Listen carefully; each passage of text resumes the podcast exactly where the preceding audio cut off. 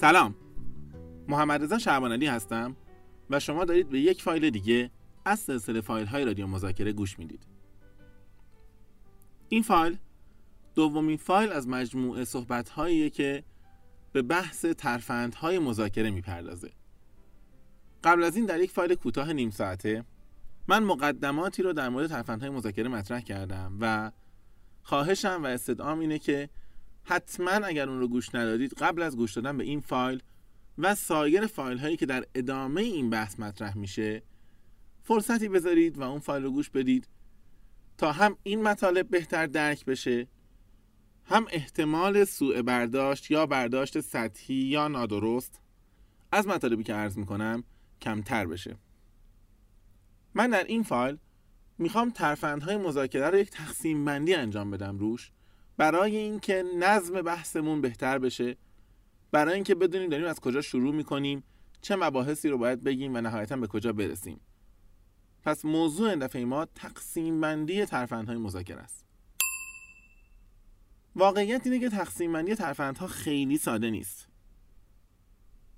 من یادم سالها قبل بر اساس زمان استفاده ترفندها رو طبقه بندی می‌کردم. می‌گفتم اینها مجموعه ترفندهایی که قبل از شروع مذاکره رسمی اتفاق میافتند اینها ترفندهایی که در ابتدای مذاکره به کار میرن. اینها ترفندهایی که در مسیر مذاکره به کار میرن. اینها معمولا در پایان مذاکره به کار میرن.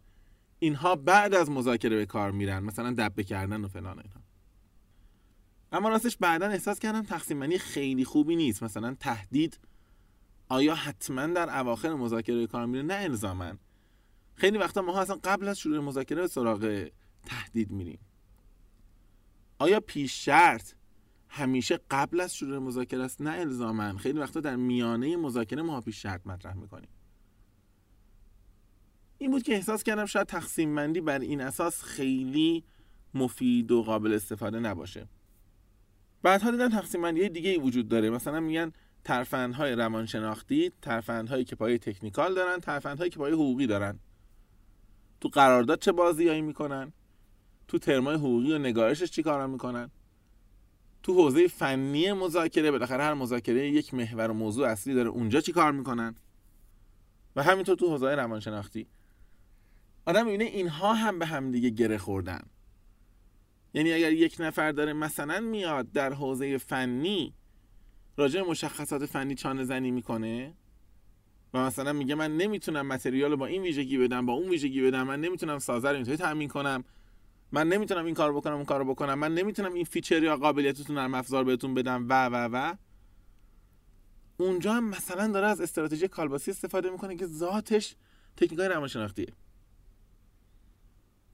یا برعکس اون کسی که اینور میاد تهدید می‌کنه تهدید ذاتا شاید روانشناختی حساب بشه. ولی میاد یهو یه جایی در طراحی یک سازه ای میگه باشه من حرف شما رو قبول می‌کنم. اگر بعدا خطری پیش اومد یا این سازه تخریب شد مسئولیتش با شماست؟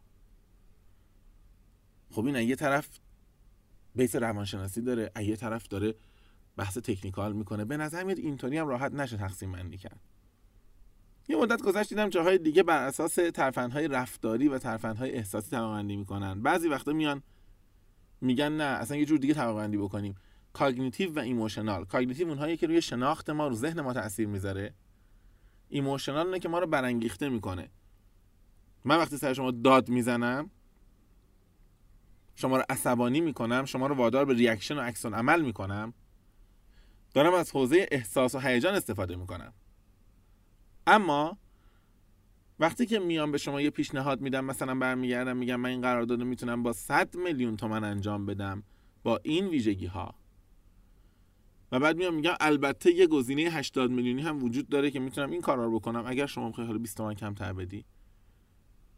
و اگر حاضر هستیم مثلا 50 تومن بیشتر بدی می‌تونم این کارا رو انجام بدم. این احساسی نیست. من دارم یک ترفند کاگنیتیو و شناختی به کار می‌برم. من با قرار دادن گزینه های متعدد پیش روی شما و مهندسی کردن این گزینه ها یعنی کدوم رو بگم کدوم رو نگم و چجوری بگم مغز شما رو به سمت تصمیم گیری که من علاقه دارم هدایت می‌کنم. یه مدت هم یه همچین تقسیم بندی رایج بود. حتی یادم یه زمانی دیدم یک روش دیگه ای برای تقسیم بندی ترفندها بود که خیلی به نظر خودم جالب و عجیب بود. بر اساس مدت زمان رابطه و عمق رابطه و جنس رابطه. من به عنوان فروشنده ای که در یک مغازه وایسادم و شما رو فقط سه دقیقه می‌بینم پنج دقیقه می‌بینم و باید با شما حرف بزنم با شما صحبت بکنم خواسته شما رو ببینم مشخصات محصولم رو بگم و نهایتا به توافق برسیم یا نرسیم. طبیعتا تو سه دقیقه و چهار دقیقه و پنج دقیقه یه سری ابزارها دارم. وقتی ده سال با شما شریک بودم 15 سال با شما شریک بودم وقتی همدیگر رو می‌شناسیم وقتی نقاط قوت و ضعف همدیگر رو می‌دونیم وقتی ویژگی های شخصیتی همدیگر رو می‌فهمیم وقتی یاد می‌گیریم که رفتارهای همدیگر رو پیش بینی کنیم. توی رابطه پنج دقیقی خیلی ساده نیست ولی توی رابطه ده ساله خیلی ساده میشه. جنس ترفندهای قابل استفاده باز فرق می‌کنه. من همه این موارد رو دیدم در کنار هم دیگه و باز احساس کردم شاید هیچ کدومش خیلی تقسیم بندی خوبی نباشه.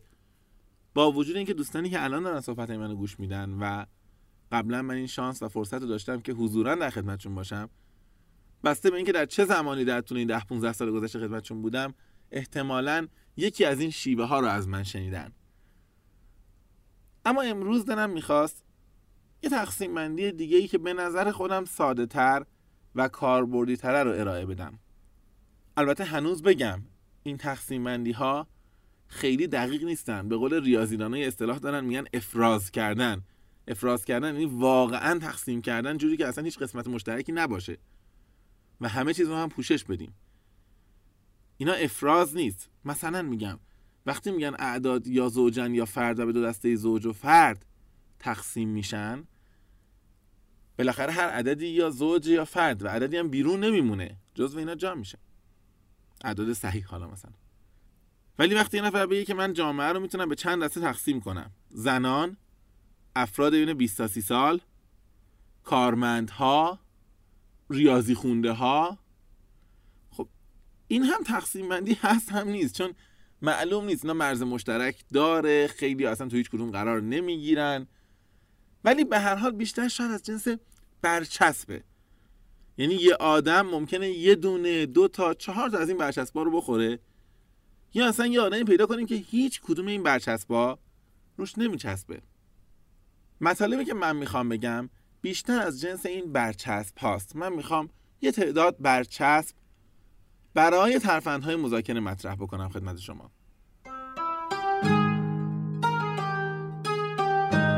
اولین دستبندی که من هنوز علاقه دارم که اون رو به کار ببرم با وجود اینکه حالا گفتم یه سری ایرادهایی هم داره مجموعه ترفندهایی که قبل از شروع مذاکره به کار گرفته میشن. مثلا ایجاد فضاهای خاص. بالاخره اینکه چیکار کنیم اینا کجا برن مذاکره بکنن؟ اصلا اون اتاق چه شکلی باشه؟ زمان رو چجوری انتخاب بکنیم؟ قبل از اینکه بحث شروع کی تو اتاق بیاد کی بره رو میز چی باشه؟ محیط یا اصطلاحا کانتکست رو چجوری بچینیم؟ اینا نمونه ترفندهایی که اصلا قبل از اینکه ما وارد اصل مذاکره بشیم سایه خودشون رو بر مذاکره میندازن و خیلی وقتا تا آخرین لحظه مذاکرم اثر خودشون رو حفظ می‌کنن. طبیعتا پیش شرط هم یکی از همین ترفند هاست درسته ما در طول مذاکره ممکنه پیش شرط داشته باشیم اما خیلی وقتها پیش شرط ها زمانی مطرح میشن که اصلا اصل گفتگو مطرح نشده. من برمیگردم به شما میگم بله من با شما مذاکره می‌کنم شما بیا. ولی می‌خوای از ما استعلام بگیری می‌خوای با ما صحبت بکنی شما بعدا می‌تونی نقد پرداخت کنی؟ شرایط پرداخت اصلا قبل از شروع مذاکره هم با شما چک می‌کنم. یا برمیگردم همون اول نمی‌دونم تو این مغازه حالا مثلا خیلی چیپ و روزمره ولی جنسش فرق نمی‌کنه. من برمیگردم یا می‌تونم اون جنس رو ببینم یا می‌تونم این بستر رو باز کنم مثلا ببینم از نزدیک این کامپیوتر رو این وسیله رو این لباس رو. میگه اگه قصدتون خریده که بله ولی اگه می‌خواید نگاه کنید راستش داره پیش شرط می‌ذاره. من حاضرم با تو وقت بذارم محصولتو نگاه کنم ولی تو یک نیمچه تعهد به من بده که احتمال خریدت زیاده. من حاضرم ده تا لباس برات پهن کنم ولی بعدش نری بیرونا همین میاد در یک مذاکره بسیار جدی بین المللی این شکل به خودش می‌گیره که بله ما مذاکره می‌کنیم به شرط اینکه محل مذاکره فلان کشور باشه. به شرط اینکه فلانی بیاد به شرط اینکه فلانی نیاد به شرط اینکه این موضوع مطرح بشه به شرط اینکه اون موضوع مطرح نشه به شرط اینکه این اصول رعایت بشود به شرط اینکه آن اصول رعایت نشود. پس پیش شرط ها ایجاد فضا و مدیریت فضای محیطی نمونه ای از ترفندهایی هستند که قبل از شروع مذاکره به کار گرفته میشن. پس این یک دسته ترفند که حالا تعدادشون زیاده مثالاشون زیاده و طبیعتا شما باید منتظر بمونید و انتظار داشته باشید که بنده اینها رو به صورت مستقل و کامل خدمت شما عرض بکنم. دسته دوم ترفندهای مذاکره ترفندهایی هستند که برای تعدیل انتظارات و خواسته ها به کار گرفته میشن. من چیکار بکنم که این آدم به جای اینکه از من انتظار ده درصد تخفیف داشته باشه؟ اصلا بیشتر از پنج درصد تخفیف رو بهش فکر نکنه. من چیکار بکنم که این آدمی که الان داره میاد شرکت ما و انتظار داره در کنار این قرارداد مثلا فلان امتیاز رو هم بگیره؟ اصلا گرفتن اون امتیاز از مجموع انتظاراتش حذف بشه و خارج بشه. من چیکار بکنم که این آدم که الان داره میاد با من مذاکره بکنه و می‌دونه دوست قدیمی منه و به خاطر این رابطه دوستانه انتظار داره که الان در تدوین قرارداد و تنظیم قرارداد من یه ملاحظاتی داشته باشم یه امتیازایی بهش بدم. نه اینکه اون امتیاز رو بخواد و من رد کنم چه کنم که اصلا این جزو انتظاراتش نباشه. مجموعه گسترده ای ما ترفند داریم که آدم ها این کار باش انجام میدن. انتظارات من و شما رو تعدیل می‌کنن. حالا تکیگاه ذهنی و انکرینگ هست. بزرگ نمایی های دروغین هست که عملا برمیدارن. یه تصویر کاریکاتوری از واقعیت درست می‌کنن. یه چیزایی که براشون خیلی راحته رو میگن اصلا برای ما امکان پذیر نیست. یه چیزایی که براشون سخته رو میگن ما انجام میدیم. یه کاریکاتوری از شرایط درست می‌کنن و بر اساس اون مذاکره می‌کنن با ما. استفاده خیلی حرفه‌ای از چارچوب و قوانین و مقررات و عرف هست. پالیسی شرکت ما اینه خط شرکت ما اینه قانون اینو میگه اصلا این کار نمیشه کرد. موضع گیری های سرسختانه هست. مدیری که میری پیشش و اون یه پروژه به تحویل میده بعد میگه انجام بده. شما میگی ببخشید من کی تحویل بدم؟ میگه دیروز. از نظر من شما دیروز رو تحویل بدی. خب این با این موضع گیری سرسختانه قطعا منظورش نیست که من باید دیروز تحویل بدم. داره از الان انتظار من رو که من سه روز دیگه بیام بگم میشه یک روز عقب بندازم داره همینجا نابود می‌کنه. از همین الان بدون که تمدید امکان پذیر نیست چون از نظر من الان هم دیره یک روز. گرم و سرد کردن بلوینگ هاتن کلد و خیلی مجموعه تکنیک های دیگه که اگر بخوایم یه برچسب روش بزنیم برچسب تعدیل انتظارات و خواسته ها شاید خوب باشه. پس الان فعلا یه دسته ترفند دیدیم که قبل از مذاکره عموما به کار گرفته میشن. دسته دومی دیدیم که حول محور تعدیل انتظارات و خواسته ها میگردن. یه دسته سوم داریم استفاده از پرسش ها در مذاکره. قسمت بسیار زیادی از مذاکره عملا داره یا به پرسیدن صرف میشه یا به پاسخ پرسش هایی که مطرح شده. پرسش بسیار بحث پیچیده ایه چی بپرسیم؟ کی بپرسیم؟ چجوری بپرسیم؟ خیلی وقتا پرسش هایی که مطرح میشه اساسا برای اینکه ما جواب بگیریم نیست. من از شما پرسشی رو مطرح می‌کنم و می‌پرسم فقط برای اینکه اعصاب شما به هم بریزه. یهو برمیگردم میگم ببخشید اون آقای کریمی که تو فلان وزارت خونه بودن می‌گفتن اخراجشون کردن به خاطر فساد مالی فامیل شما نبودن؟ حالا شما اصلا ممکنه فامیل اونم نباشی. ولی تا بیای فکر کنی بعد بگی اصلا کی بوده بوده نبوده نکنه الان پیشفرض بدی نسبت به من داره. فقط داره فشار روانی به شما میاره. اصلا نشاید کریمی بودن وزارت خونه ای بوده. ولی من احساس می‌کنم که این آدم از اول با فرض منفی اومده جلو. حالا من باید تلاشایی بکنم که بدون نه این خبرها نبوده. یا برمیگردیم پرسیم میگه که نمی‌دونم مال شرکت شما بوده یا شرکت دیگه. ولی یه بار یکی از همکاره ما اتفاقا اومده بود. کار تبلیغاتی داده بود. نه شما نبودید. می‌گفت که اینا اصلا قرار دادن بستن اینا بعد وسطش معلوم شد که اصلا رسانه رو نداشتن به ما فروخته بودن اینا. شما که نبودید فکر می‌کنم حالا. همین اول یه فشار روانی داره میاره به من با یه سوال کرد. بعضی وقتا نه ما سوال می‌پرسیم که اصلا وقت بخریم. طرف اومده تو جلسه نشسته دلش می‌خواد یه ذره فضا رو ببینه آدما رو ببینه اصلا ببینه کی به کیه. دلش می‌خواد شخصیت آنو بهتر بشناسه. میگه عوض می‌خوام. حالا قبل از شروع بحث من خیلی خوشحال میشم. اگه بتونید در حد پنج دقیقه ده دقیقه سابقه شرکتتون فضای شرکتتون پروژه های قبلی رو برای من توضیح بدید خیلی خوبه که ما بیشتر آشنا بشیم. کار غلطی نیست کار درستیه حقش هم هست. بایدم بپرسه منم باید جواب بدم. ولی چقدر این آدم داره با این سال امتیاز می‌گیره؟ تازه منم هیجان زدم که دارم حرفم می‌زنم. این آدم داره استراحتشو می‌کنه فضا رو بیشتر می‌شناسه. بر اساس اینکه من چه اطلاعاتی رو میدم چه اطلاعاتی رو نمیدم در قالب چه ساختاری میگم از چه جمله بندی استفاده می‌کنم چه مثال هایی می‌زنم با چه ترتیبی اینها رو میگم با چه تأکیدی میگم. انبوهی اطلاعات از من به دست میاره که شاید این ده دقیقه رو اگر از اول با یک سوال مطرح نمی‌کرد سه ساعت زمان می‌خواستن اطلاعات رو دست بیاره طول مذاکره. پس مجموعه بحث هایی که پرسش برمیگردن. پرسش هایی که برای هدایت مذاکره است پرسش هایی که برای اطلاف وقت پرسش هایی که برای ایجاد تنش پرسش هایی که برای ایجاد سوگیری های ذهنی در طرف مقابله و انبوهی کارکردهای دیگه که باید راجع به همه اینها صحبت بکنیم. انقدر این بحث گسترده هست که ما پرسش رو به خودی خود یک مجموعه ترفند در مذاکره ببینیم. خب پس دسته اول شد ترفندهای قبل از مذاکره.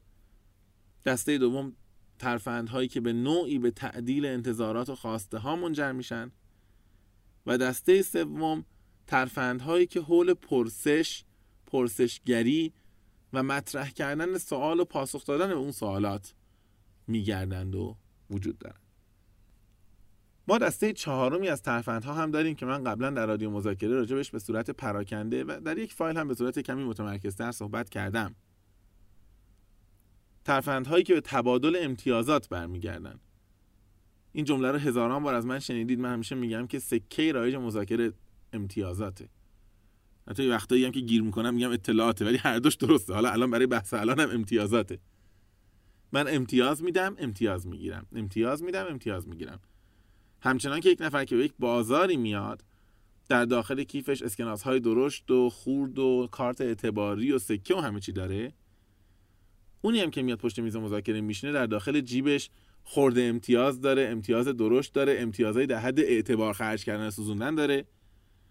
میاد میشینه فقط منتظر ببینه که این پول ها رو کجا و کی و برای چه چیزی و در برابر چه امتیازهای دیگری باید خرج بکنه.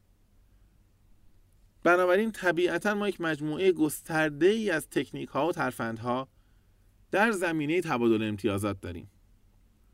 من قبلا راجع به اصول و قواعد تبادل امتیاز صحبت کردم. در واقع اگر بخوام ارجاع بدم به ادبیاتی که در فایل قبلی گفتم در مورد تکنیک های تبادل امتیاز کم حرف نزدم.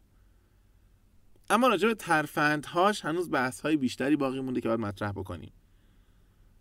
از موافقت های جزئی گرفتن که آروم آروم آدم ها رو به سمت موافقت های کلی سوق میده. از امتیازهای کوچک در ابتدا و انتهای مذاکره که فضای روانی رو می‌تونه به سمت من تغییر بده یا به ضرر من تغییر بده. از رفتارهای بیتفاوت از آدمهایی که اصلا خیلی به طرز عجیبی امتیاز بهشون میدی انگار نه انگار نگات می‌کنن. خودت خجالت می‌کشی. مثلا طرف میگه تخفیف داره شما میگی بله 5 درصد. تو نگات می‌کنه. بعد شما نمی‌دونی این مثلا 10 درصد انتظار داشته 20 درصد انتظار داشته بعد میگه اصلا کاش نگفته بودم اینو. شاید اصلا می‌دادم یا نمی‌دادم این 5 درصد فرقی نمی‌کرد. انقدر بی تفاوتن باز اون باشه ما فقط راجع پشت ویترین یک مغازه حرف نمی‌زنیم ما. بیایم وسط کلام بین کشورها هم فرض کنیم همین قصه است. یه امتیازی که به یکی میده می‌بینی روبروی هیچ عکس العملی نشون نمیده. بعد میمونیم خب چی شد؟ این کم بود زیاد بود غلط بود درست بود. بحث پل طلایی رو باید مطرح بکنیم در حوزه تبادل امتیازات. آدما خیلی وقتا دلشون می‌خواد یه جاهای امتیاز بدن. خودشون یه جای دیگه بستن قبلا من اولش روی حماقتی روی سادلوهی روی اشتباهی برگشتم گفتم به جان خودم کل سودی که ما تو این قرارداد داریم می‌بریم ده میلیونه از بچه ها شما بپرس. حالا سود مثلا چهل میلیون بوده. حالا جلو اومدیم جلو اومدیم جلو اومدیم. الان من اگر 13 میلیون تخفیف بدم قرارداد می‌گیرم. خودم نمی‌تونم بدم. چون قبلا گفتم ده میلیونه. شما می‌دونی که من جای تخفیف دارم. منم می‌دونم جای تخفیف دارم. ولی چون خودم رو بستم یه جایی به خاطر یک تکنیک اشتباه به خاطر تسلط اشتباه قفل شدم. خودم دست خودم بستم. این هنر شماست که به من کمک بکنیم من این 13 میلیون رو بدونی که ضایع بشم بدم. که حالا میشه تکنیک پل طلایی و جزئیاتش اینها که بعدش حرف بزنیم. خیلی بحثای زیاد اینجا وجود داره پذیرش انفعالی و رد کردن فعال و بحث دیگه که حالا بعدا بهش می‌رسیم و صحبت می‌کنیم. ولی به هر حال تبادل امتیازات مجموعه گسترده از ترفندها رو داره و حتی لاقل من کم ندیدم آدمهایی رو مدرسهایی رو محققهایی رو و نویسندگانی رو که وقتی از ترفندهای مذاکره حرف می‌زنن انقدر این حوزه بزرگ و پررنگه فقط همین رو می‌بینن. انقدر اهمیت داره. خب شد ترفندهای قبل از مذاکره شد ترفندهای مربوط به تعدیل انتظارات خواسته ها بعدش شد ترفندهای حول محور پرسش و پرسشگری و بعد شد ترفندهایی که به تبادل امتیازات برمیگردن. دسته بعدی از ترفندهایی که من دارم می‌خواد حرف بزنیم ترفندهایی که به نوعی حالا میشه بهشون گفت ترفندهای کاگنیتیو یا شناختی. دسته پنجم بحث من هستن. ما انسان ها خیلی راحت میای تقسیم بندی می‌کنیم و فکر می‌کنیم که ما یه سری قضاوت های احساسی داریم یه سری قضاوت ها و تحلیل های منطقی داریم که حالا اون میشه در واقع emotion و احساسات و هیجانات این میشه cognition و شناخت و ذهنیت و این بحثا. ولی ما اتفاقا انقدر خطاهای شناختی زیاد داریم. من فکر کنم دیگه از دست تصمیم گیری در متمم به اندازه کافی شما با انواع این شناخته آشنا شدید. اونجا حداقل 5 6 موردش تا اونجایی که یادم میاد به صورت بسیار جدی و دقیق بحث شده. ما انقدر خطاها و باگ های شناختی در ذهنمون وجود داره که از اینها میشه بسیار خوب یا بد در ترفندهای مذاکره استفاده کرد. از مسائل ساده مثل شباهت که ما انسان ها به سادگی فریبشون می‌خوریم. ذهنمون اصلا به شدت بایاس داره سوگیری داره. من اگر کراوات می‌زنم آدم کراواتی ببینم همون اول قسمت عمده ای از قضاوت های ذهنم روشش فرق داره. و اگر کراوات نمی‌زنم و موافق زدنش نیستم وقتی یک نفر می‌بینم که کراوات داره کلا همون اول کلی قضاوت راجبش دارم. من همیشه این مثال رو می‌زنم از من زیاد شنیدید میگم که آدما وقتی تو خیابون راه میرن تو اتوبان راه میرن و یک تصادف می‌بینن. اگر یکی از اون دوتا ماشین که تصادف کرده ماشین شبیه خودشون باشه مثلا من فرض کنید پژو دارم 405 می‌بینم این 405 با ماشینی تصادف کرده. آخه این 405 بدبخت. چون شبیه ماشین منه تمام مکانیزم شناختی قوی ذهن من که فکر می‌کنم چه تحلیل هایی می‌کنه در نگاه اول حق به اون ماشین میده. ما حتی مطالعه داریم که آدما سر چهار راه به ماشینی که شبیه ماشین خودشونه راحتتر راه میدن تا ماشینی که جور دیگه است.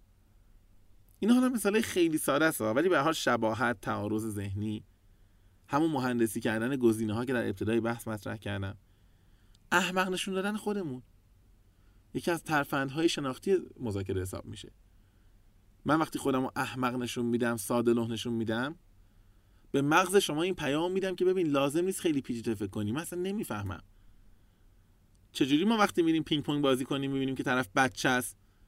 ما میگیم بابا دیگه این که حالا بچه است دیگه دیگه ما حالا پدرش در نیاریم اذیت نکنیم. همین اتفاق میفته خیلی وقتا آدما با ساده نشون دادن خودشون به صورت مستقیم یا به صورت خیلی غیر مستقیم کمک می‌کنن که ذهن ما فریب بخوره و به لایه های پیچیده‌تر مذاکره راه پیدا نکنه. داستانگویی که حالا باز ما در متمم براش بحث مستقل داشتیم. داستانگویی یکی از حوزه هایی که به شدت روی قسمت شناختی ذهن ما تاثیر می‌ذاره. به سادگی می‌تونه در عرض چند ثانیه یا چند دقیقه جوری نگاه ما رو عوض بکنه عینک های دیگری بر چشم ما بگذاره الگوهای ارزشی ما رو حداقل به صورت موقت جابجا بکنه که من نگاه هم تحلیلم اصلا عوض شه. چیزهایی رو ببینم که نمی‌دیدم و چیزهایی رو که می‌دیدم دیگه نبینم. و خیلی بحث های دیگه که همش رو ما نهایتا می‌ذاریم تکنیک های شناختی یا کاگنیتیو. تکنیک های ذهنی. حال هر اسمی دوست دارید بذارید.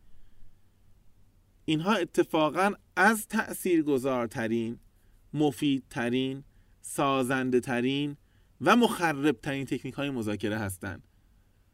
به خاطر اینکه اونی که احساسی میشه حرکتی رو انجام میده بعدا که میاد بیرون می‌فهمه میگه من عصبانی بودم این کارو کردم.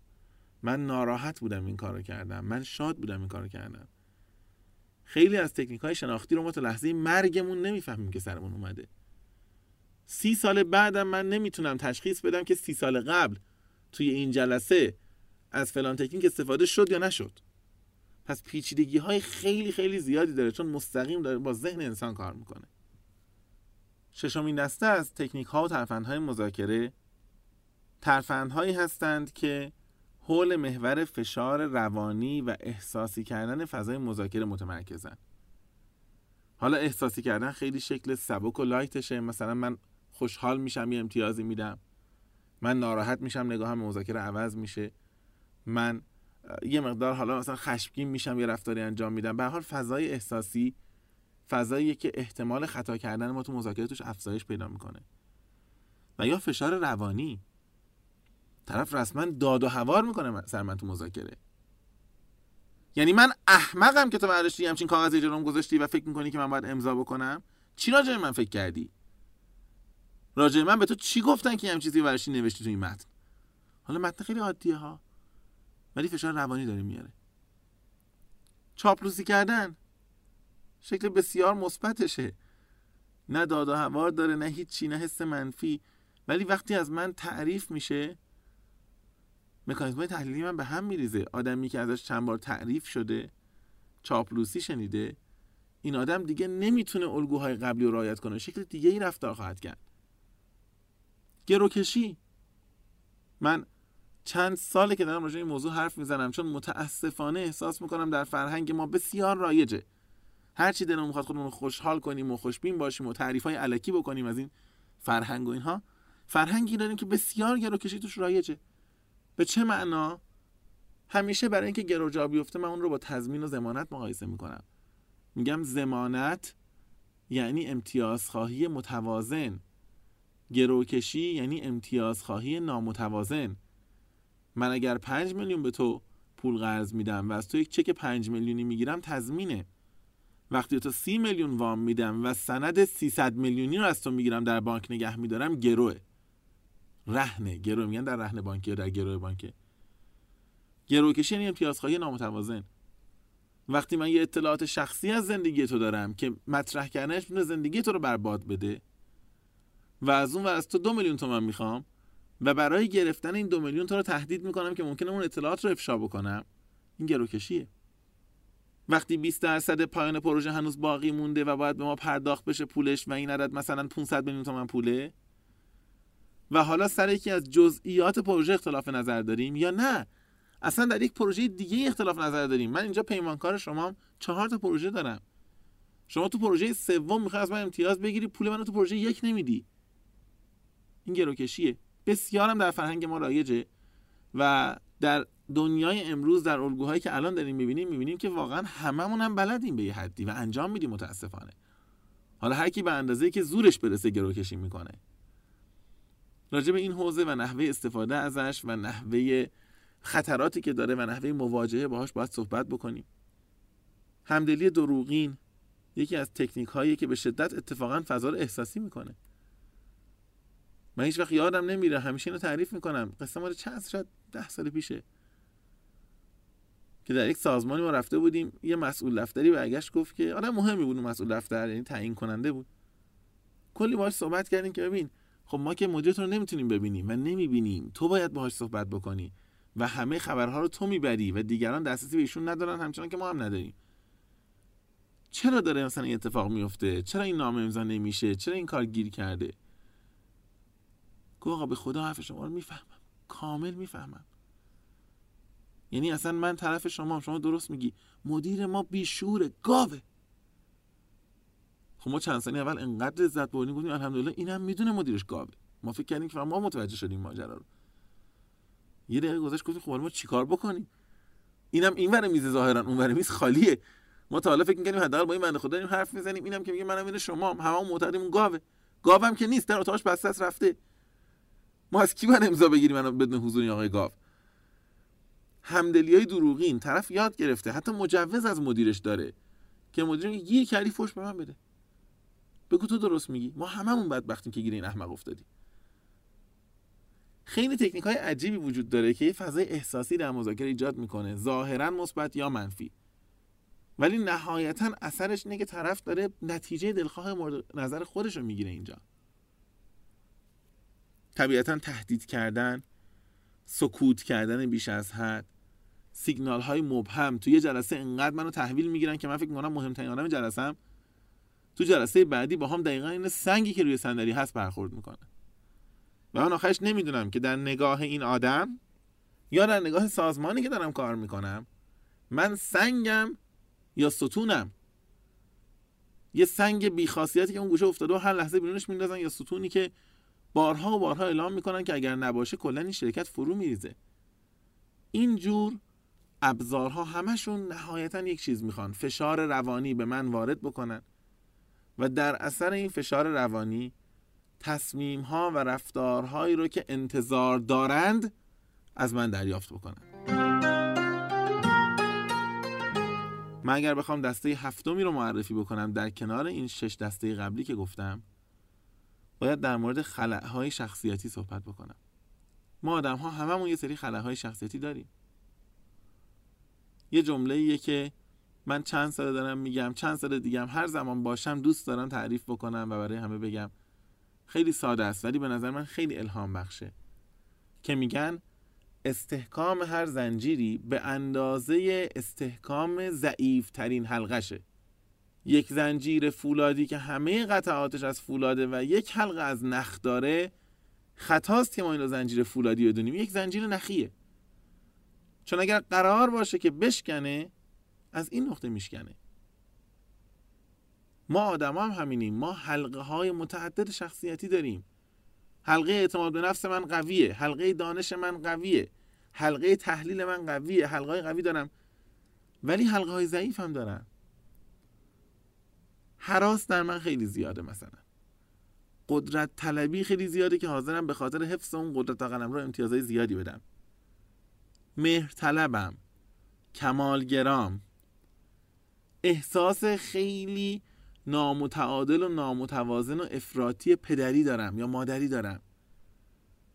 و این میشه اون حلقه ضعیفی که طرف مقابل اگر حواسش باشه از طریق همین داخل مذاکره امتیاز خواهی می‌کنه. فقط باید هنرش این باشه که وقتی این زنجیر خیلی محکم رو می‌بینه که همه میترسن و دور میشن این در لابلای انبوه حلقه های فولادی دنبال اون حلقه های نخی و پلاستیکی بگرده. به همین دلیل ما یک مجموعه ترفند داریم که شاید یه ذره پایش به سمت روانشناسی بیشتر باشه یا طعم روانشناسیش بیشتر باشه. حول بحث خلعهای شخصیتی در مذاکره و خلعهای شخصیتی مذاکره کنندگان که چه تأثیری روی مذاکره می‌گذاره. این هم خودش یک دسته. یه دسته دیگه ای وجود داره که میشه گفت ترفندهای مربوط به مذاکره های چند بخشی همه مذاکره تک بخشی نیستن.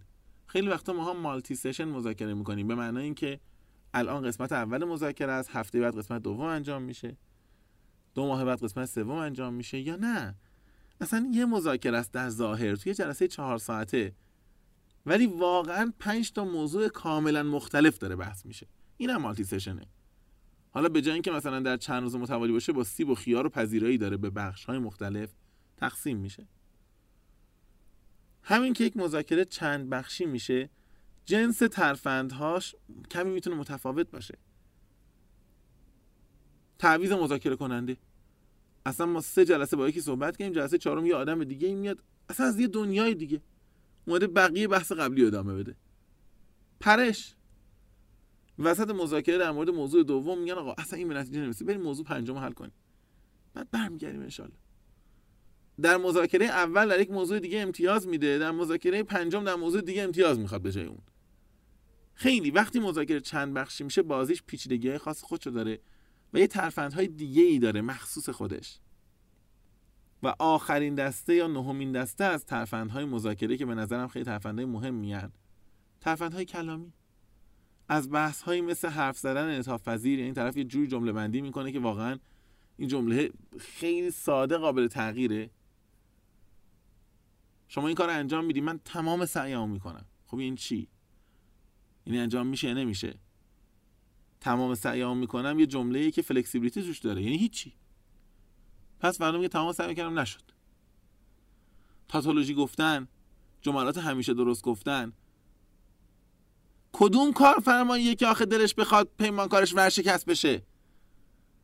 جمله جمله درستی و چه ربطی داره؟ شما پول من نمیدی. ولی اینقدر جمله درسته همه مجبورن سرش تکون بدن. راست میگه کدوم با کار فرماییه که دلش بخواد پیمانکارش ورشکست بشه؟ تاتولوژی جملات همیشه درستیه که دوزار خاصیت نداره.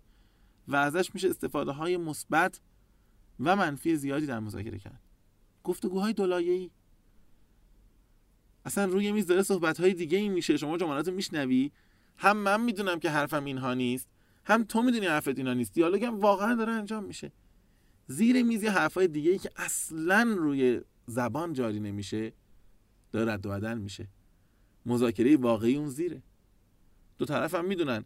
و حالا سوال میشه که من باید وارد اون دنیای زیرین بشم یا نشم؟ یا باید روی میز بازی ادامه بدم؟